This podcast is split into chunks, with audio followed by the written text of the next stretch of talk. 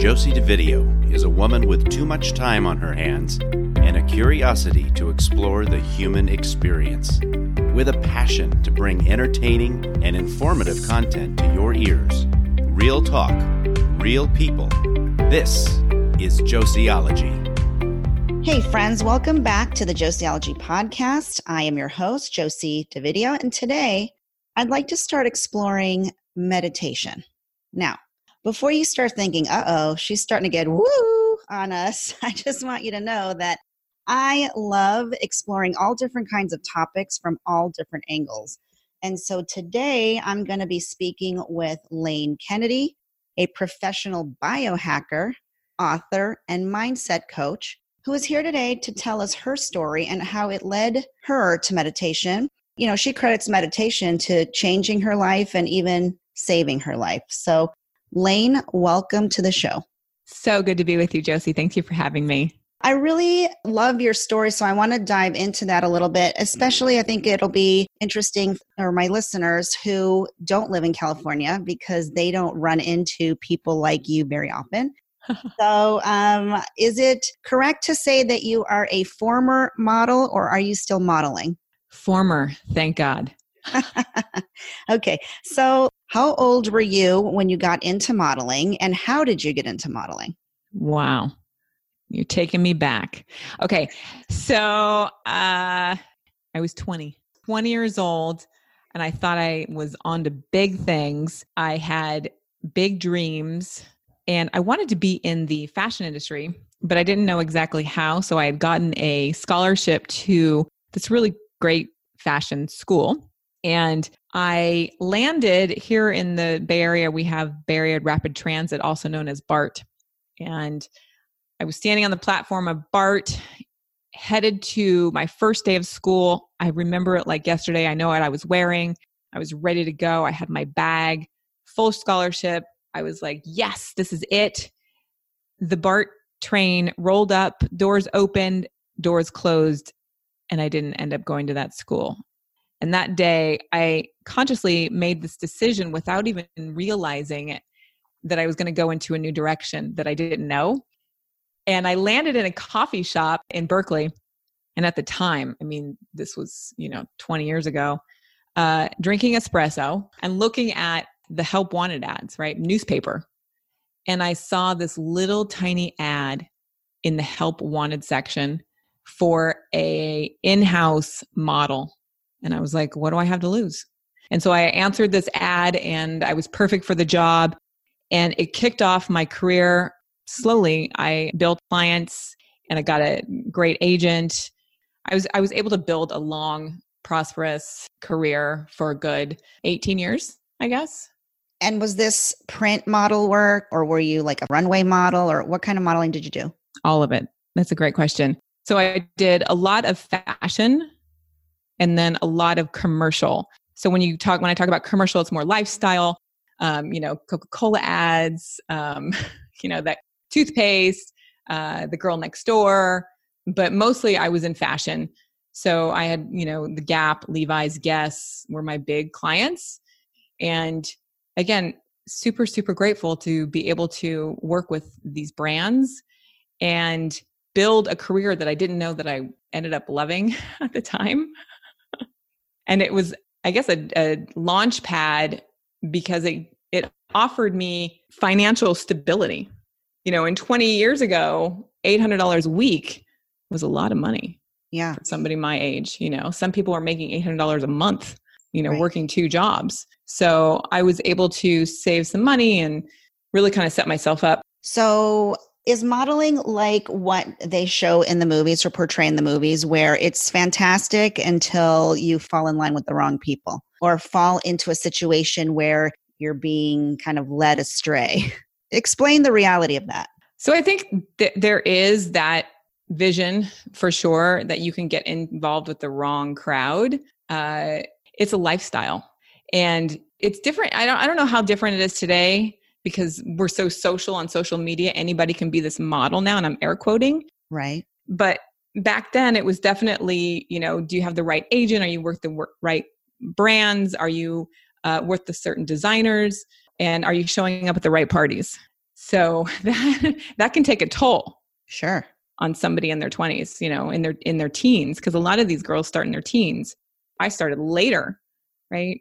And being able to navigate that can be very challenging. And that's a big part of your story. Yeah. I was in Los Angeles at the time and it really is about like who you're hanging out with, what parties you're going to. It was easy to chase that dream. It was easy to stay in it. And luckily for me, I was able to do that and I got involved with celebrities and was able to live that lifestyle, but that lifestyle also took its toll on me. You know, so by the in my late 20s, I was burnt out, broken. My body was giving out on me. Uh, I was completely, you know, bouncing from anorexia to bulimia. I had a wicked bad drinking problem. And I didn't know. I just, I thought everybody was like me. When you're sitting next to Hollywood's A list and they're doing the same thing, you don't think you have a problem. All right. So, yeah, of course, when everybody around you is doing that, and like you said, it's a lifestyle, Mm-hmm. you don't have a frame of reference, especially when you're young. And I'm sure you grew up like the rest of us watching TV and magazines, and you're like, this is what I should aspire to be. Yep. And this is the lifestyle that everybody wants, and Yep. celebrities and money and Yep. fun. And so I'm not surprised that you ended up being burnt out on it because that's not a realistic, you know, on TV, sure we see that, but it's, you know, it's not reality. And so right. when when humans actually try to live that what they're seeing on TV every day, I mean that's not what our bodies are supposed to be doing every day. No. So talk to me like about when you realized that this was not going to be a sustainable way of living. Right. So I realized Thanksgiving. It was a th- it was a Thanksgiving, and again, I remember it like it was yesterday. I had this brilliant idea to cook my turkey in Jack Daniels, and because I thought that it would just be better. And I remember waking up the next day, the turkey was still sitting there. Two boxes of wine were gone, and the bottles were all over the house. And I don't. I had no idea what had happened. You're awake Thanksgiving Day thinking I'm going to make this awesome turkey in the Jack Daniels. Yeah. And then you're waking up Friday and Yeah. turkey hasn't been cooked and there's stuff everywhere. stuff is yeah it's just it's mayhem and i and i realized right then i was like i hadn't had a blackout like that where i was in like what just happened it was like i came to it was like oh my god i i, I can't i have no recollection and so i told myself okay i'm i'm not going to drink i'm not going to drink anymore. And so i tried and it was like two weeks later i um you know beat up my best friend and i gave her a concussion and put her in the hospital. Wow. and it was kind of like what again and i had no recollection of it. And the reason why the reason why i know that i did this is a a friend of mine took photos of it. And back then we had to go get the photos printed right at thrifties or walgreens. Right. and so all of a sudden we're looking at what i had done because nobody nobody talked about it and i didn't see my best friend after that and i didn't see her for a good five years after that.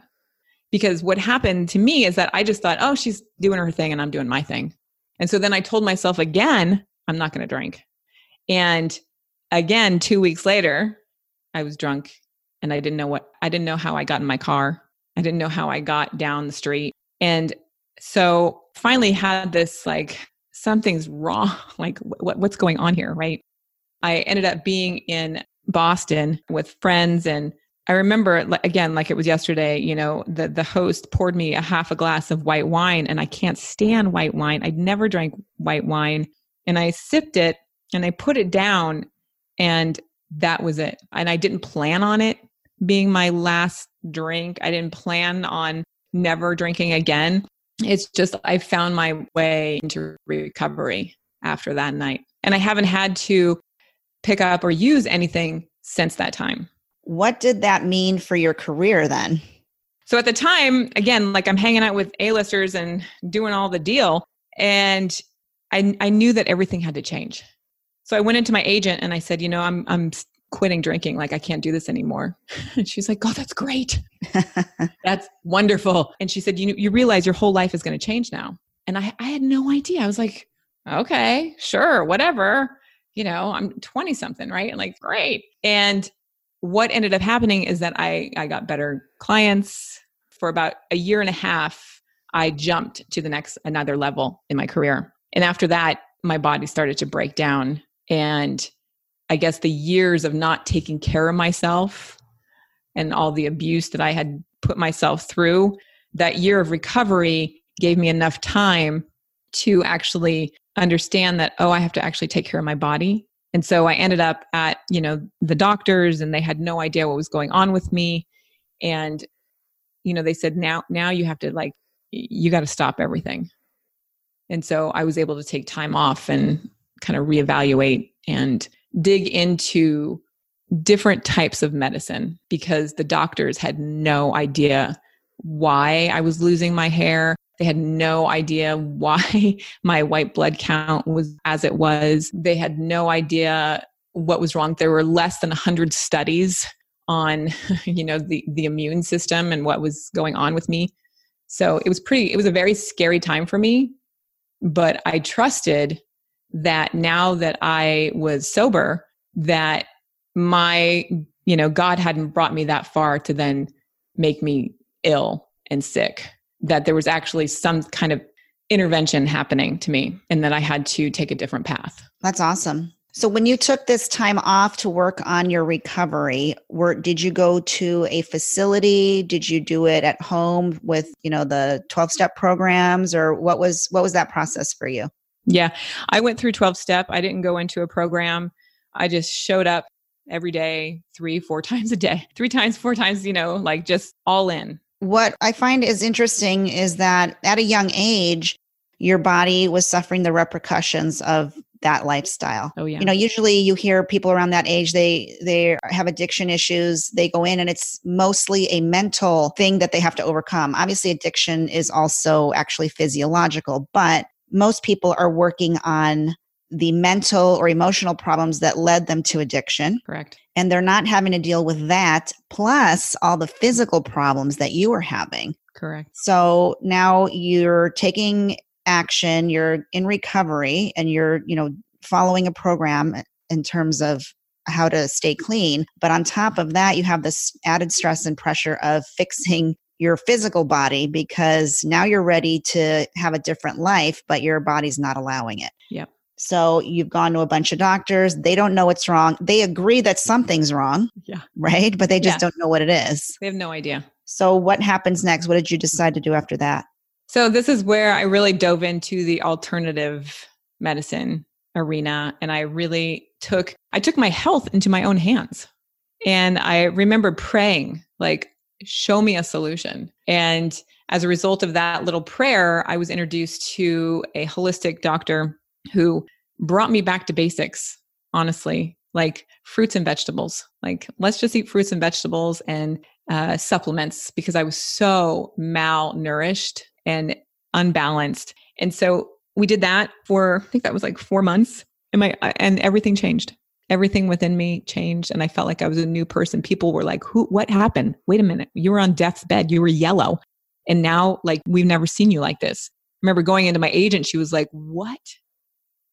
like, wait a minute. And it was really like this liberating experience of like the first time of really trusting in something bigger and beyond me, right? Like, I truly believe that there was something else happening in my body, but I had the courage and the discipline to go through the process because it's not easy to give up Diet Coke right? Like when you're living on Diet Coke and Snickers bars, it's not easy to right. eat vegetables every day. It's not easy to, you know, drink green juice. But I was so, I mean, I was dying. And I just like surrendered and said, okay, I'm going to, I'm willing to do whatever it's going to take to heal my body. So I felt really good. And I went and visited my agent and I said, you know what? I, I think I'm in a place right now where I need to explore a deeper I need to explore service. And so I went on this, I went on a, a journey and traveled. I landed in Southeast Asia and that kind of kicked off this deeper path on meditation, deeper into prayer, and really investigating, you know, this inside journey. Like it doesn't have to be out there. I was looking outside of myself for answers. Yeah, it kind of remind. I never read the book, but it kind of reminds me of Eat, Pray, Love. Mm, yeah, a little bit. Yeah, yeah. That's a good. That's a good. Yeah, I mean, like I said, I, ne- I never read the book, but the concept kind of reminds me of the same. And I think what you're saying is your body gets to a point where it's telling you like you're not living right you know, yeah. whether that's on a physical level, an emotional level, a spiritual level, and you were able to take the time to explore that because your life depended on it. 100%. You said, you know, you said it quickly, but a few minutes ago you said that your you were yellow. You know, it, that means that there's a liver problem happening. You know, that means uh, something's not right. If you're if if you, people look at you and they see you as a yellow skinned person, right you know that's not right. I mean uh, well my audience can't see you but you're like a blonde haired blue eyed caucasian woman so right. uh you know and if you're a model obviously it matters what your skin looks like. So yes. not only did your livelihood depend on it but your actual life depended on you making a change. Correct. Yeah. When we come back I want to get into some of the various fad diets that I know you toyed with and mm-hmm. and your experience with that and then i want to dive uh, deeper into your meditation practice. Awesome. Hey friends i'm so looking forward to season two of josieology my guests and i are going to be talking about how to simplify our lives by getting back to basics so we can live better we are also going to be talking about how to tackle the events that are part of this middle stage of life. Stay tuned by subscribing on iTunes so you don't miss an episode. If you haven't found me already, I hang out on Instagram under the handle at Josieology Podcast or on Facebook in the Josieology Podcast private Facebook group. Those two places are where you will really get to know me best you will need a password to get into the private Facebook group, though, so the password for today is stillness. See you there. So, Lane, at the top of the show, I said in your intro that you are a professional biohacker. So, can you explain to us what that means? Well, as I shared, right, taking my body into my own hands because the doctors kind of were clueless, I started learning about how the body works and I started testing. And so anybody can be a biohacker at any time, but I've now have, you know, a cumulative of like 20 years of looking at how the human body actually functions. And so, you know, it's looking at the hormones, right? It's looking at the digestive system. It's looking at the brain. It's looking at all the chemical processes that we have and recording that data and people used to laugh at me. They'd be like, What are you doing? I'm like, I need to know what's happening. Like you put something in the human body and there would be a reaction. So I learned over time, uh, you know, that eggs, which I love eggs, but every time I put them in my body, I was like, something's not right. Something's not not quite good. I learned that, you know, eating any kind of flour, wheat, I should say, specifically, made my stomach hurt my digestion that that process would shut down. So after recording all this kind of data for years i would begin to test like if i take l-glutamine what happens which is a supplement. If i take high doses of vitamin c what happens? If i get off of all technology what happens? And so really kind of investigating my personal reactions, I can then look at what's happening with someone else, right? And start recording what they're doing and help them kind of navigate it because not everybody's going to be a biohacker. Not everybody has the time or the energy or the space to be a biohacker and to do the research. And so it can be that simple of recording the data, but then you have to know what to do with it. Does that make sense? Yes. Yeah. And you're right. It takes a lot of effort. I'm somewhat, I, I don't know if I would go so far as to say I'm a biohacker, but I'm someone who's very interested in those kind of holistic approaches to things because I have an autoimmune disease. I am a celiac and I am also a dentist. Uh, that's my profession. So I am a fan of Western medicine, but Western medicine can fail a lot of people who are still sick and still have something wrong with them. You know, in other words, you go, you get all your testing done, you get, uh, you know, and the doctors go, yeah, I believe you that you're not feeling good, but I don't know why because all the tests are coming back fine. Correct. I myself have had an endoscopy and colonoscopy because I've had digestive stuff, thinking maybe there's a tumor, or maybe there's some major thing. Nope, everything's squeaky clean in there. Okay, right. well, great, but that doesn't explain why I feel terrible. Right. So it is, you know, like you said, you have to be your own health advocate and ultimately take matters into your own hands if you're not finding people that are helping you. And so you learn a lot, you try different things, test different things out. I think in our culture, everybody wants a quick fix, but there is no such thing because it took years for your body to get into the state that it's in where it is broken, and it might take that long to get out of it. Yeah. But without you being your own health advocate, it's going to take that much longer. So I can appreciate because I know how much studying I've done for my own um, issues, how much work you put into yeah. restoring your body. Yeah. Yeah. Uh, the other thing is that, you know, I I mean, I've taught classes, I've been trained because there's so there's so many different paths. You know, so many different people that are saying this is the way. Right. right? This is the correct way. This is going to fix the problem. Keto is the way. High fat is the way. You know, plant based, you know, whatever it is. But I truly believe it's like if you listen to your body and find out who you are and what you are and look at your gene expression, your actual DNA, you can find out so much more. Right. And this is where I think a true biohacker lives. And that's why I don't think there's a lot of biohackers out there that are actually doing this work because it's very specific and takes time. It takes right. time to learn it, right? Like, yeah.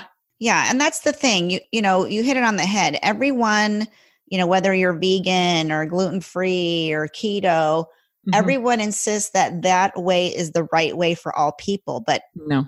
We're all made so differently and yeah. and our DNA is so different and genes yeah. get expressed or turned on differently. Correct. But there is no one way. And Correct. so you have to test things out. Correct. And by testing it out, it's not like, oh, I'll try it one or two days or for a week and see if that works. I mean, you have to invest in mm-hmm. a chunk of time before you can see if this is something that's helping your body or not. Right. So, fast forward to the one consistent thing in your life that you credit to saving your life is the meditation. Yes, absolutely. You were traveling abroad. That's when you really kind of started to dive into learning more about that. And tell me how it transformed you from there? It started, you know, one minute at a time, looking at a candle to quiet the chatter. And over the years, it's grown and it's changed, right? Like I would sit there and just be quiet. And then I changed that practice to writing. And I would just write and write and write and not even think about what I was writing. And then I would do walking meditations. And it's again it's it's just quieting that chatter that keeps me focused on what's important right because when when i sit in total stillness there is a very small voice that i can connect with and it will tell me you probably shouldn't eat that you know french bread anymore right i can just go through my life and blare through it and not even be paying attention but when i meditate i am asked to pay attention and then I'm asked to take action on it. And I don't want to live in that pain anymore, you know, anxiety or depression. And the thing with my meditation over the years, it's evolved and it's had to change because I, as a person, have evolved and changed. And I think I got stuck in like, this is how I'm supposed to do it. Right. That can be a hard place to live in. Right. I think some of those things, uh, messages that we get, can be damaging again, one size does not fit all. Mm-hmm.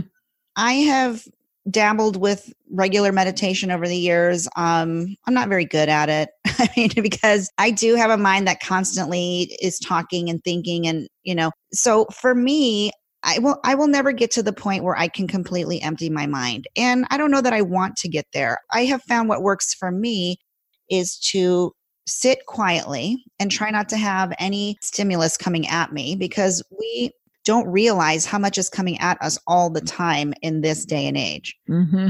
So if I could just find a, moments of pause, quiet times throughout the day where I can just sit and be still. And then for me, I've chosen to focus on a truth. Mm-hmm. So it's almost mm-hmm. like a what people would call a mantra or yep. you know a phrase or a verse or something that I can focus on that I know to be true. Mm-hmm. For me, I am a Christian, and so I tend to pick a Bible verse or something like that to mm-hmm. focus on. Mm-hmm. That can look different for all different kinds of people. And I, I think that no matter what your frame of reference is for meditation, the bottom line is you're getting quiet so that you can hear mm-hmm. past all the distraction that we call life. Correct.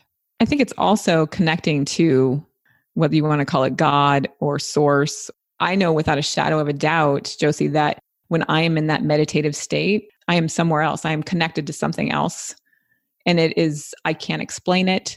I don't try to explain it, but it's nothing that I can, um, again, I can't put words to it because it is so pure and beautiful.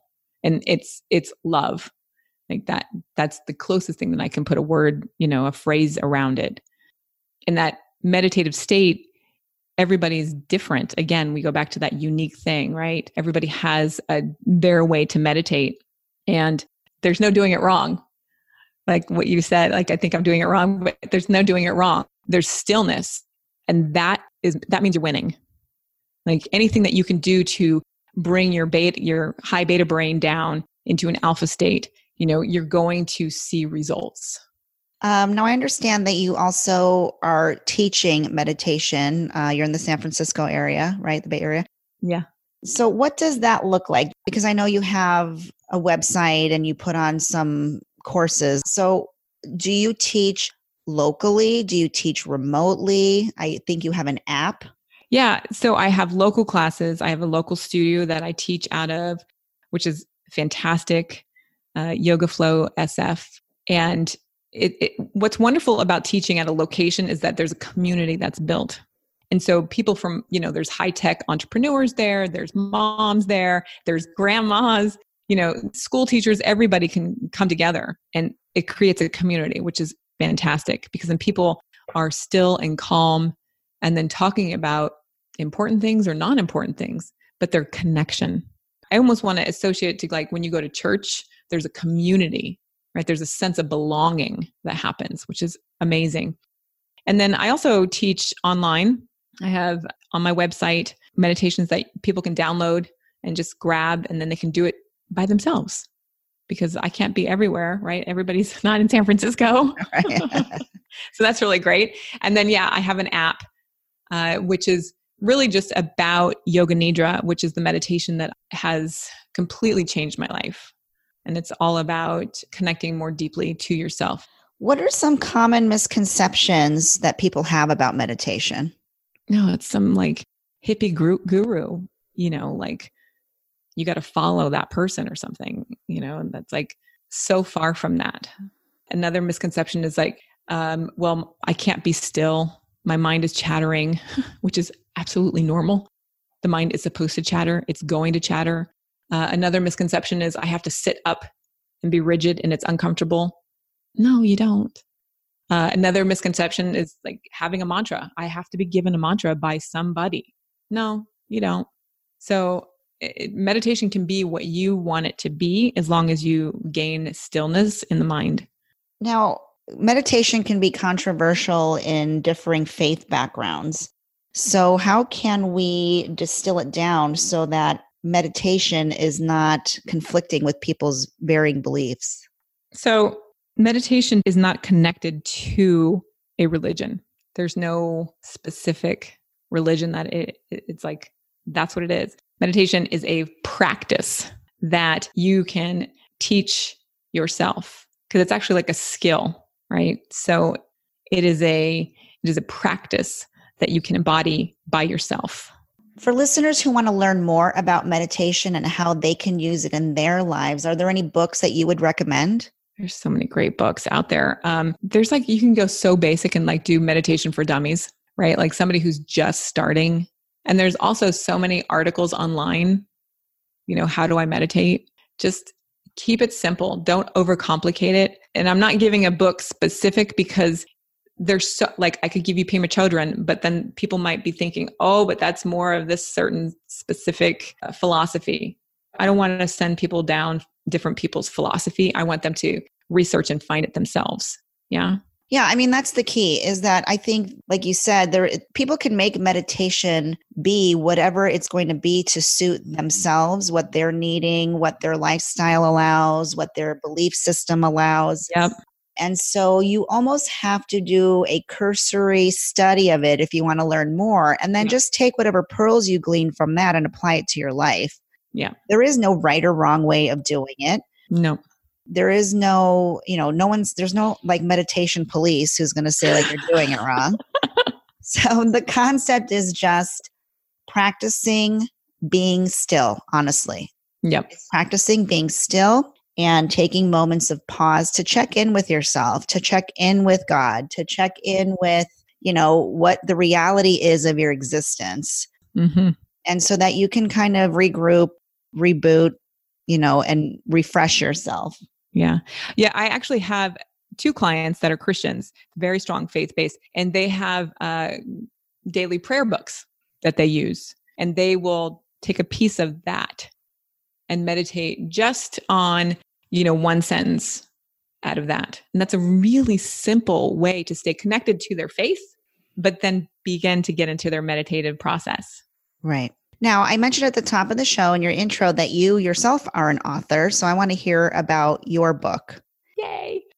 uh, so this was a book that you know I wrote it and then I didn't do anything with it, and it's called Grace Happens, and I wanted to share how to live fearlessly because I feel like so many people are caught up in doubt and instead of just putting themselves out there, they stay quiet and small. And so the book is really about getting quiet and hearing that small voice and then taking action on it so you can live a beautiful, bright life and really attain and reach the goals that you want, right? We all have dreams and hopes, but so many just stay small and play small. So the book is short, easy read with exercises on how to reach and accomplish your vision, so to speak, of what you want. Awesome. And I'll have links to it in my show notes. So if listeners are working out right now or jogging, whatever, they are driving. Yeah. When you get back to a place where it's safe, then you can mm-hmm. log in to the josieology.com website for this show and it'll have the show notes and links to Lane's book there. Awesome. Lane, how is your health doing now? So yesterday I was thinking about how I don't have the, I used to have chronic pain. And I was thinking yesterday, I was like, I don't even have, like, I forgot what that feels like. You know, I'm like moving around in my life. I don't have to put the cream and the heat pads on anymore. I don't wake up in the middle of the night.